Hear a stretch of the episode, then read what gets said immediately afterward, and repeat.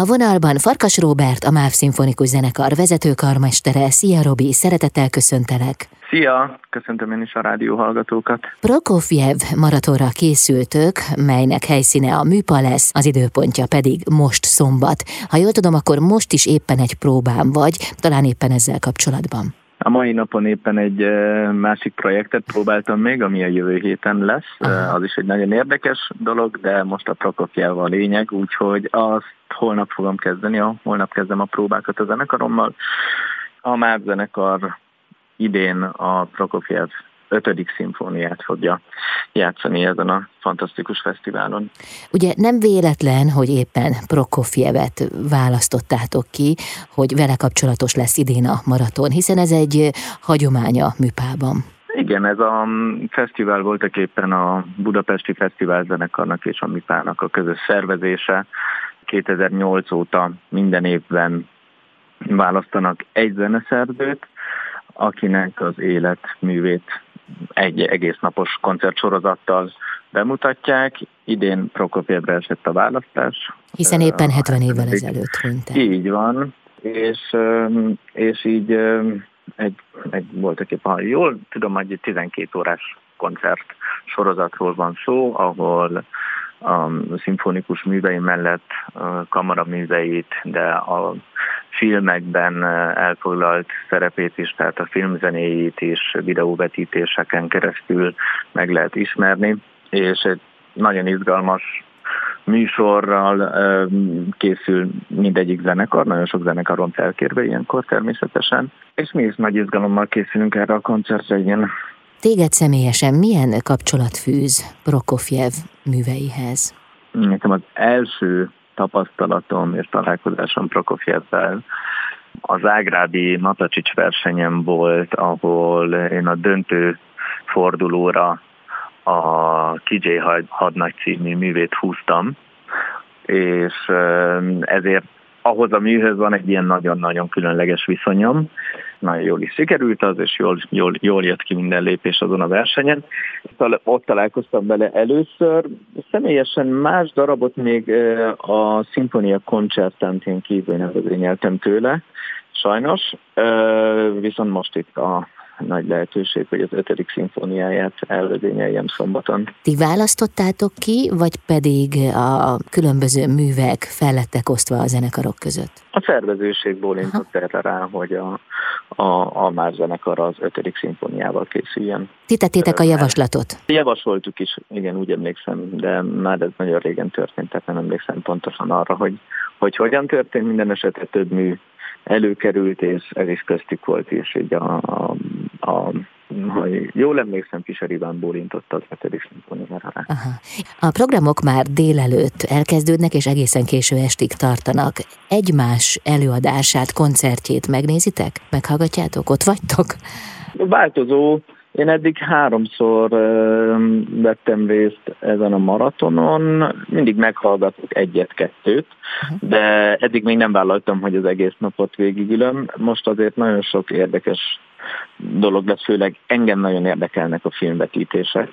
Uh-huh. Ha jól tudom, 164 filmhez írt zenét Prokofjev, és ebből néhányat le fognak játszani, úgyhogy most idén tervezem, hogy több mindent meg fogok hallgatni. Mi jellemzi Prokofjev szerzeményeit?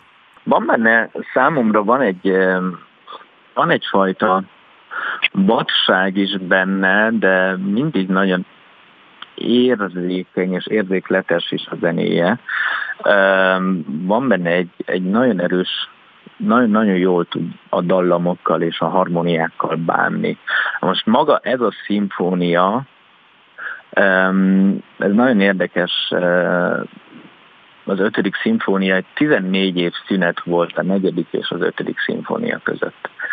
És 1944-ben, eh, tehát a háború vége felé, de még mindig nem ért véget a háború, amikor írta ezt a művet, és eh, annak ellenére, hogy milyen szélsőséges viszonyok uralkodtak akkoriban a világon és Oroszországban is, eh, mégis az emberi szellem dicséretét próbálja ebben a ebben a műben megszólaltatni. Hogy azt a szellemet, ami amelyeken nem lehet úrrá háborúnak a, az embertelensége. És ez a műve, ez így az alkotói korszakának a középső periódusából származik, ahol arra törekedett, hogy közérthető legyen, dallamos legyen, és nagyon áttekinthető legyen az építkezése, és hogy valahogy közel kerüljön a közönséghez.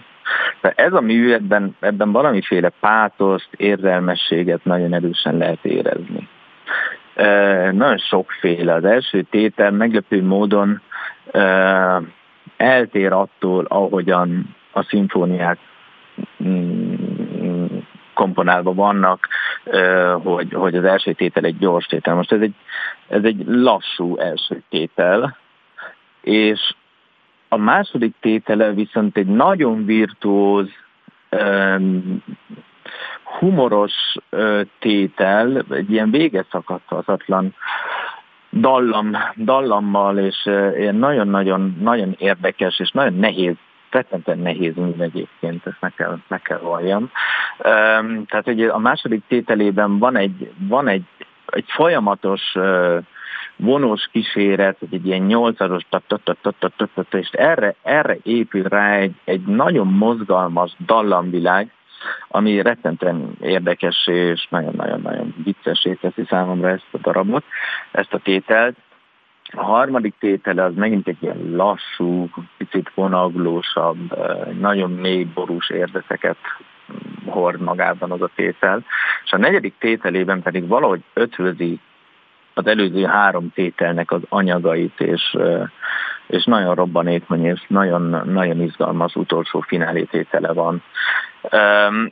Szóval nekem nagyon, nagyon érdekes őt tanulni, elemezni a harmóniai világát, és a, a, a hangszerelésben volt iszonyatosan zseni, és nagyon-nagyon színesen tudott gondolkodni. De azt gondolom, hogy, hogy ez a maraton egy nagyon-nagyon színes programot kínál, és bárkinek ajánlom, hogy, hogy, hogy jöjjön el és, és hallgassa meg Prokofievnek a, a, a zseniét, mert, mert nagyon, nagyon érdekes műveket írt, és nagyon-nagyon ha nem is az a típus, ahol azonnal az ember visszafityüli a dallamokat, de, de mindenképpen mély nyomot hagy az emberben az ő zenéje. Uh-huh. Varázslatos koncertet kívánok, és kitartást a teljes maratonra, de hát a közönség szeretete az biztos átsegít az esetleges nehezebb pillanatokon, hiszen azért mégiscsak egy hosszú napról van szó.